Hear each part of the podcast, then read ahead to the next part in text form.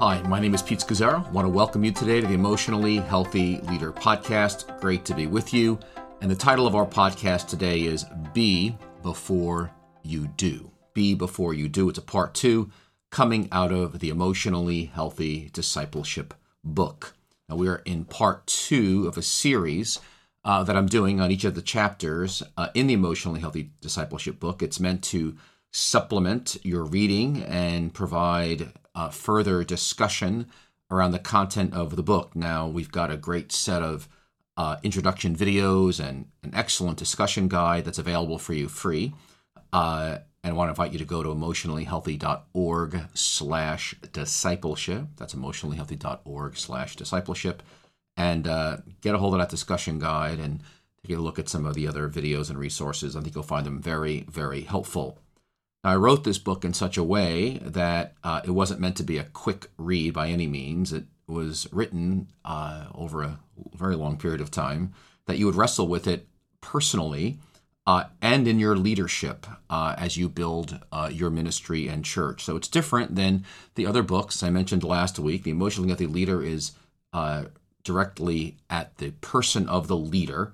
Emotionally Healthy Spirituality, which is a broad book written to the entire church as a general introduction to what is emotionally healthy spirituality, and forms the basis of the first part of the Emotionally Healthy Discipleship course.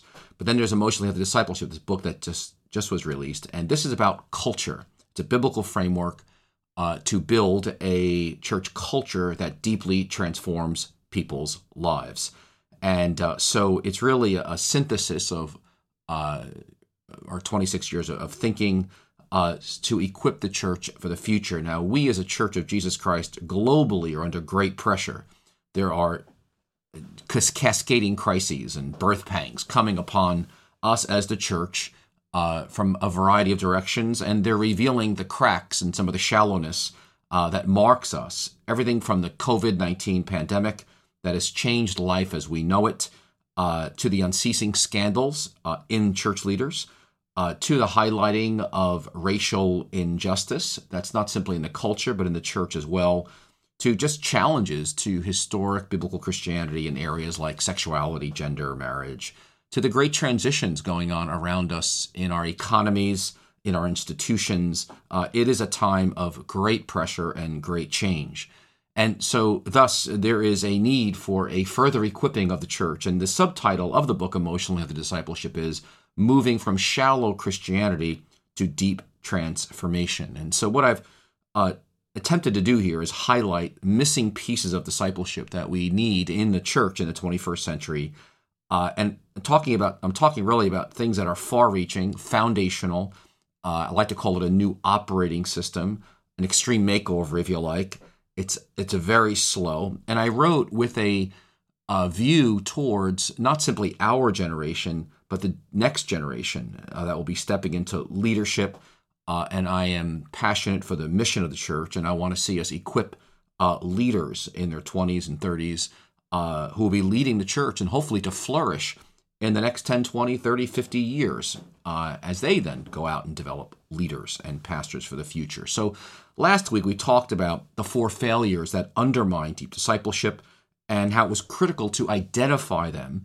And so now in the rest of the chapters in the book, what I'm going to do is basically work out the 7 marks of a church culture that deeply changes lives that we call emotionally healthy discipleship. And so today, we're going to deal with number 1, the first mark of emotionally healthy discipleship, which is simply be before we do. Be before you do. Now, without this first mark, it's not possible to do the rest of the marks of emotionally healthy discipleship, because what happens, we will do the rest of them flippantly, and they will remain as head knowledge to us, just something we read in a book and regurgitated, but not actually resulting in life change. So, for example, the first mark, again, is be before you do, which is what we're going to talk about today. But without this one, we can't do the second mark, which is follow the crucified, not the Americanized Jesus, because that takes time. That takes reflection. That takes being. Then the third mark is embrace the gift of limits. That, too, takes time and reflection and being. The fourth mark is discover the treasures buried in grief and loss. And again, that can't be done without time and reflection and being. The fifth mark is make love the measure of spiritual maturity. That too takes time and reflection and being. The sixth mark is break the power of the past. And the seventh is lead out of weakness and vulnerability. And each of those take time and reflection and being. So let's go into this first mark, be before you do, because it's so vast. And actually, I went back and looked at all the notes that I'd written that never made the book, and it was about 16, 17 pages, single-spaced. It was quite a bit because it was such a large theme, be before you do. Now, let me explain what it actually means. A person who is being before doing operates from a place of emotional and spiritual fullness, deeply aware of themselves, others, and God. And as a result, their being with God is sufficient to sustain their doing for God. So they live when we're living out of our being before doing. We're consistently living out of this fullness emotionally and spiritually, and it impacts every area of our lives. So emotional fullness is referring to things like I'm highly aware of my feelings, my weaknesses, my limits, my body, how my past impacts my present, how others are experiencing me, and I'm actually able to enter into the feelings and perspective of others because I'm so in touch with my own. But it's not just emotional fullness. There's a spiritual fullness that reveals itself in a excellent balance between being and doing. And so I don't engage in more activities than my spiritual or physical or emotional reserves can actually sustain. I enjoy Jesus. I receive from God more than I actually do for him. I've got sustainable, healthy rhythms to handle the demands of life and leadership. And my cup is consistently full, not empty. And when it begins to get depleted, I'm highly aware of that and I make adjustments. And I recognize that the greatest gift I give everybody around me is flowing out of my own presence, my own person.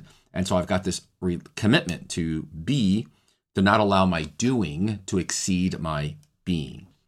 So let me explain what it's not as well. So if that's what it means to be before you do, it's not necessarily just spending a lot of time with God. I mean, I did that for years. I had a cave, and so I've always been very disciplined in my devotions and prayer and scripture, very committed to worship, very committed to attending conferences and networking and learning and getting anointings from different movements of God. But I was not in touch at all with my feelings or what was going on inside of me very deeply, my shadow, my fears, my anxieties, my perfectionism. I just wasn't very reflective internally. I didn't know how. I didn't know what that even would look like. I was unaware of what we often call as the false self inside of me, my self-protectiveness, my self-promotion, my manipulative tendencies, possessiveness, etc. I just had a very limited theology of how God even enables one to access those inner depths of my life, and I had a limited toolbox of how to get at it, very few models of it. And so even my time with God of worship or conferencing or whatever, it was still very much a doing, interceding, getting the work done, focus versus being with God. And so I developed a little test over time. And I just invite you to just consider this. How do I know symptomatically in me when my doing exceeds my being? And I had these 10 symptoms. And again, this applies to me, and some of them may apply to you, but it'd be helpful for you to think about some of your own. So mine are things like, I know my doing exceeds my being when I can't shake the pressure that I feel like I have too much to do in too little time. I know my doing exceeds my being when I'm ignoring the stress and anxiety and tightness in my body. I know my doing exceeds my being when I'm fearful about the future, when I'm concerned what other people think. I know my doing exceeds my being when I'm rushing. Big thing for me. I know my doing exceeds my being when I'm preoccupied and distracted and giving off quick opinions and judgments, when I spend more time talking than listening. And the list goes on. But it's helpful for you to begin to develop your own. What are those symptoms for you. But throughout history, this to be before one does has been talked about all through church history by leaders and bishops, etc.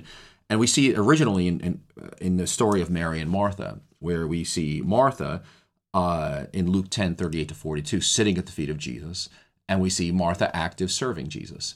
And Martha's upset and agitated and frustrated with Jesus and with Mary, and she tells Jesus what to do. You know, tell her to help me. And Jesus says, no, Mary has chosen what is better, and it will not be taken away from her. But it's that balance of scales of being and doing. And so it's interesting how Luke wrote about it in the first century. And then if you follow church history, and I did a study of this once, every generation they talked about that, how it applied. Everything from people from Augustine to Bernard to Calvin to the Puritans to present day, of how do I balance, because we're all Mary sitting at the feet of Jesus, being with him, and then at the same time we're doing. Like Martha, we're serving Jesus, and how do we hold those two together? But what's interesting is we see that being before you do dynamic also in Jesus, in his ministry, where he's being with the Father before he launches his ministry, and in his baptism we see that, in his 30 years before launching, and as well we see him intentionally going to a desert place to be alone, and then coming out and doing active ministry. We see that same call on when he calls the 12. He calls them to be with him, and then he sends them out to preach. We see the 12 in the early church doing the same thing, their priority of Acts 6 of being in the word and prayer, out of which their ministry flowed. And we see it actually in the early church as well, and as they developed a catechumenate, a training. They recognized that leaders, their disciples, people in churches needed depth to handle the persecutions that were coming their way. They needed a being with God out of which they would serve him. And then, of course, we see it in the theologians, in the early church fathers, in the early centuries of the church, that most of the great pastors and leaders referred to as the doctors of the church were first monks, prayers, anchored in a life of being with God, of prayer, out of which they became bishops and et cetera, theologians. And so in history, and again, we're living in a unique time in history, in the 21st century, with an incredible activity level, movement, get it done, make things happen, that it's hard to even imagine this kind of a thrust to be before one does. But these three statements, and you've heard them from before, and I'll say them again because they're so important, they summarize this be before you do approach to leadership and to life, which is you cannot give what you do not possess. What you do is important, but who you are is even more important, and the state you are in is the state you give to others. And I just love those three statements. To me, they summarize everything that we're trying to work out here in emotionally healthy discipleship. And so as I was pondering how to communicate this in just one chapter, I spent so much time wrestling with, again, not just myself, first of all, how have I worked this out over the last, almost 3 decades? And then what have I observed? And then what have I learned? What do we learn from history? And so I have 4 practices or 4 things we must do, I believe, to actually slow it down to be before we do. And as followers of Jesus and as leaders for Jesus. So the first is this, and I'll go through each one of them slowly and I'll make a few other final comments and applications from myself. The first is that we make a radical decision, similar to the Desert Fathers in the 3rd to the 4th and 5th centuries. And again, there's nothing in Western culture today and in the church culture today that encourages us to actually be before we do. It's almost like we're on drugs and we can't get off crack or heroin, of doing, of rushing, of getting more done, as much done in every spare moment of time that we can, even in the name of God. And as I first began to learn of be before doing, I dove deep into the Desert Fathers of the 3rd, 4th, and 5th centuries, who immediately they recognized the challenge that the church had become as worldly as the world, and they began to flee to the desert to escape the shallowness and indistinctness in the church from the wider culture. And they fled to the deserts first of Egypt and North Africa to be with God. And as we'll see in a few minutes, to be with themselves. It's not just being with God, it's being with yourself so you can actually be with God and other people. But this movement of Christian men and women who then came in large numbers became one of the great church movements and renewal times in church history. As people came from all over the world, and they actually formed the foundation of spirituality throughout the Middle Ages, through the 1500s, and of course continues today through monastic movements around the world in Catholic, Orthodox, and even evangelical and Protestant churches. But they understood themselves as following the ancient paths of Moses, Elijah, and John the Baptist. And so this radical decision is basically, it's us saying to ourselves, I would rather die than not do this. In other words, I cannot not do this. It's a radical decision, not end our addiction to drugs or alcohol, but to doing. In other words, it's a similar decision like the Desert Fathers made. It's a clean and total break from our present habits and rhythms and way of functioning. And it's saying, I've got to flee from this overcommitment and hurry to learn to be before I do. And it's kind of like this, I cannot not do this. I may not know how to do it, but I'd rather die than not go on this journey, regardless of the cost. It's basically life and death. And so I'm monitoring myself daily, throughout the day, in conversations, in meetings. I'm monitoring myself weekly and then monthly and annually. I mean, I did it as I prepared this podcast. As well, I'm monitoring my being and doing, but it's this first, that's this decision of saying this is God. I must do this to live out the life God's uniquely called me to live in the world. So that's number one. But the second core practice, the thing to do is to actually feel our feelings. Now, this is again the integration of emotional health and a slowdown spirituality. Now, for most of my Christian life, the focus of my Christian life was upward and outward. Grow our church, reach people for Jesus, multiply the ministry, learn how to be a better leader, etc. But I did not connect my relationship with Jesus to listening to my feelings before God. I was good at organizational charts and solving problems and doing things. But this journey inward was not something I had taken or anybody talked about. I didn't look at the inner chaos of my thoughts and feelings. It was too messy. And I didn't want to go down a thought of morbid introspection because it would be a waste of time is what I thought, and it was actually quite frightening. My spirituality was very heavenly minded, and I meet many, many people today, leaders, and we're very heavenly minded, but not earthly minded. And it's one thing you learn from the early Christian writings, especially the Desert Fathers and mothers, is that they were very earthly minded. They were very much coming to terms with their untamed emotions. They called them their passions, their less than pure motives, their shadows, we call it today. I like what Evagrius, one of the Desert Fathers, wrote. He said it best. He goes, you want to know yourself? You want to know God, he wrote?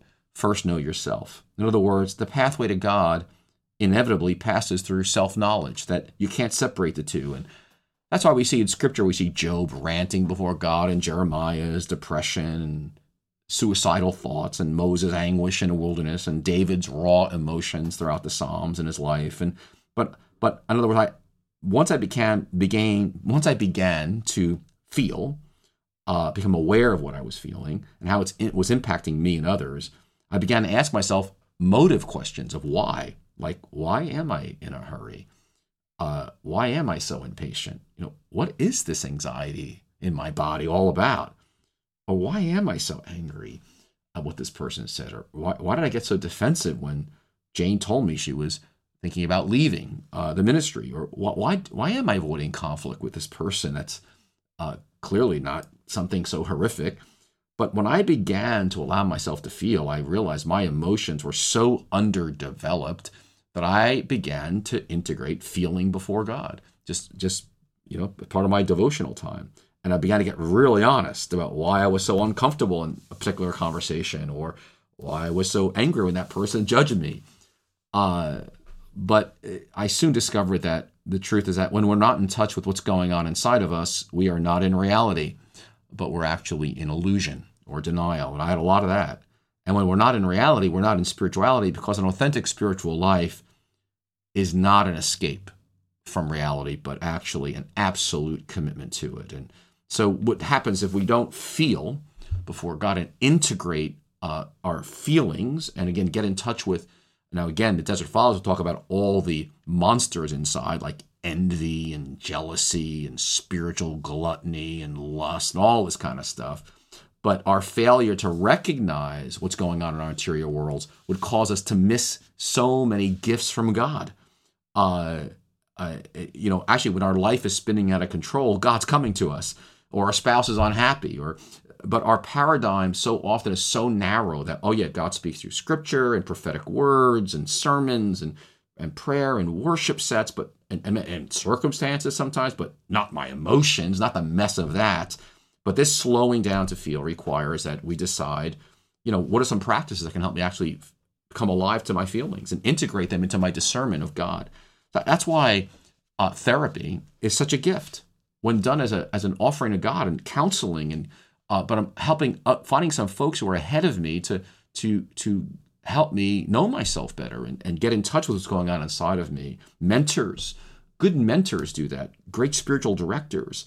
Getting the right kind of ongoing education and conferences. So I was generally going to events and conferences looking for people that would help me advance what I was doing. But I wasn't looking for people in the first, half of my Christian life that were going to actually help me get in touch with my being and help me be a better beer with God. And again, I saw that like counseling or therapy, that's a distraction from getting God's work done. But no, you are God's work. This goes back to a theology that you're made in God's image, and we mentioned this last week. There's a theology that you're a whole person. That whole person has physical dimensions, emotional dimensions, spiritual dimensions, relational and intellectual. But all of that needs to be touched by God. But the emotional dimension of who you are needs to be addressed and brought into the presence of Jesus. And the problem with, like, for example, in 2 Corinthians, and we see this in early church Gnosticism, is an over-realized eschatology, and a kind of it's almost like an early Gnosticism that, not doing things like grief and loss, for example, which is one of the marks of emotionally healthy discipleship. And so people aren't grounded and not able to look at the impact of the past on the present with any depth, or actually embrace weakness. And I think it's one of the great challenges in the church today. We've got many super spiritual people who are not grounded, and again, as a result, we have a shallowness and not a depth to our transformation. So we listen to God not simply from the outside, but we listen to God from the inside, God inside of us by the Holy Spirit, and that's a revolution. One of the great revolutions I believe in the church needed today, that we listen to God both outside, but we listen to God from the inside through who we are, through our feelings. So first, we make a radical decision. And second, we want to feel our feelings before God. Now, take a deep breath and let that sink in. But thirdly, we integrate silence. That silence and stillness become core spiritual practices to our lives. Not something we do once in a while, but we allow it to transform the way we follow Jesus and the way that we lead. In other words, if we're going to do for God out of our being with God, we must practice silence and stillness so that we can nurture our relationship with Him and make room to surrender our will to His will, because we find out how hard that is. We find out how deep our self-will is. We let go of our agendas. We actually move from striving to get it done, to build God's house for Him, to actually allow communion with God to become the basis out of which we do everything, the core of our lives and leadership. And we have space and time to let God transform us and actually hear Him speak instead of talking all the time. And always talking to Him and giving God direction, but actually realizing, no, the core of leadership is listening and actually following His direction for us. And so I integrate silence. And then finally, I move to a place of where I commune with Jesus all day long. So you've got this, make a radical decision. I feel my feelings. I integrate silence. And then fourthly, I recognize that communion with God is my life throughout the whole day. That is communion with Him all through the day is core. In other words, it's not simply when I'm having devotions, but I'm living in this familiarity with God's presence all the time, working, playing, cooking, leading a meeting, driving. as well as worship, prayer, and Bible study. In other words, I'm abiding in him all through every waking hour. So, what that looks like, for me, for example, I have visions and ideas and dreams all the time. I live in opportunities. And so embracing limits is always a key challenge. And we'll get to that in a few weeks. But looking at my schedule, being ruthless is really important to me, of recognizing how long is this going to take to do such and such, right? So again, let's take the podcast, preparing for this podcast each week. So I come at it multiple times, on a yellow pad and then typing. So I can do it prayerfully and unrushed, but it takes time. I'm leading right now the Emotionally Healthy Spirituality Course for Pastors and Leaders, just preparing for that. And I may meet with an individual apart from that around a certain segment, whether it's Genogram or their grief chart or something, but I'll meet with them. I prepare for it. And afterwards, I got to reflect on the meeting. Speaking, I get a speaking invitation, regardless if it's a podcast or traveling somewhere, but the energy it takes, everything from the phone calls. And so I've had to, reduce that, but I monitor my being and doing, and making sure I'm not speaking of things I don't have time to actually live. I'm not just spouting off old revelation in a sense. In fact, we have an event coming up April 15th called The Four Greatest Challenges Facing the Church Today. And it's an event that's meant to help apply the theology of emotionally healthy discipleship to the great challenges we're facing today. Like, how do we define success? How do we flourish under unrelenting pressure? How do we lead in extreme political divisiveness that we're encountering right now? And how do we hear God's voice with all the other voices floating around? And so this event, which we created, it just needs space. So today I've got a big chunk of time, my whole afternoon, to just take the next step of laying that out. And in fact, if you want to check that out, go to emotionallyhealthy.org and look into it. It's a 4-hour event on April 15th, a Thursday, but it's applying the 7 marks of EH discipleship. But I want to be careful. I don't preach things or teach things that haven't had ample time to gestate and germinate inside of me. I recently told someone who, they asked me to write an article, a certain magazine online, and I just let it sit there, and I just realized, why don't I feel good about this? And I realized that's not a good magazine or anything like that. It was just that I realized I'm not the best person to write on that topic. And I actually wrote them back and suggested somebody else do it. Because for me, it felt, once I let myself sit with it, I felt desolation. I didn't sense an energy of the Holy Spirit inside of me. And it even applies to, my daughter's looking for an apartment. And to be before I do is, we talked on the phone about her process and where she is.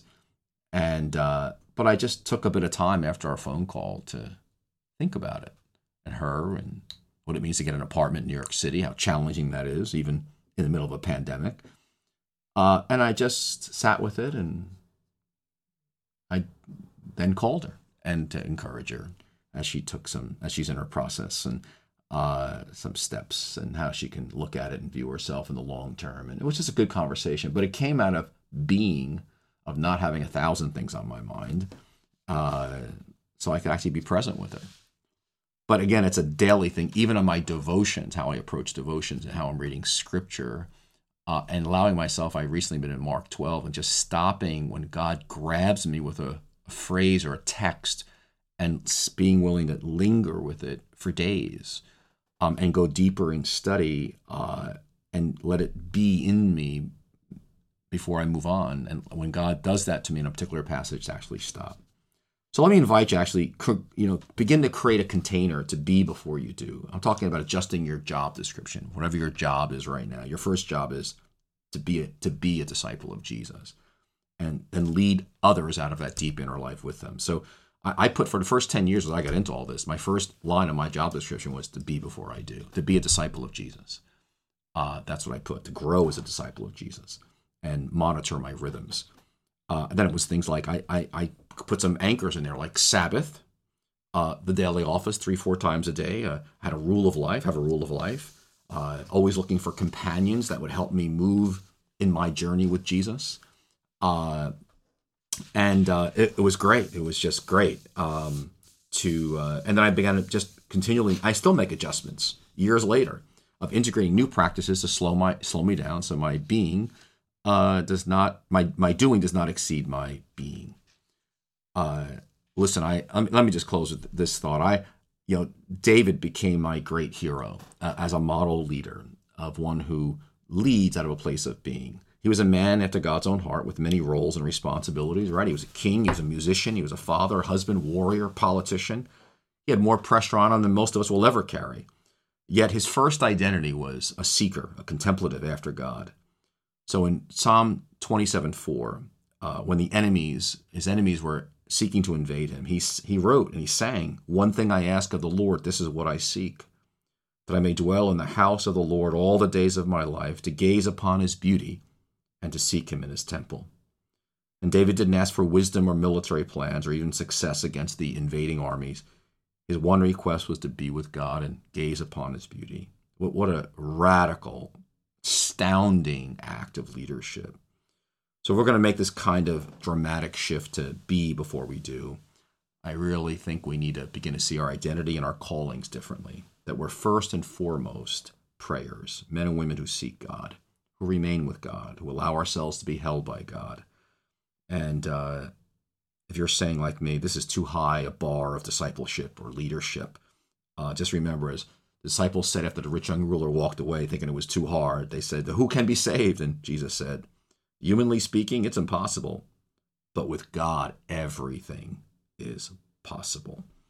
Love that text. So let me invite you, go to emotionallyhealthy.org/discipleship. Pick up that Emotionally Healthy Discipleship, maybe book, guide, videos. Check it out.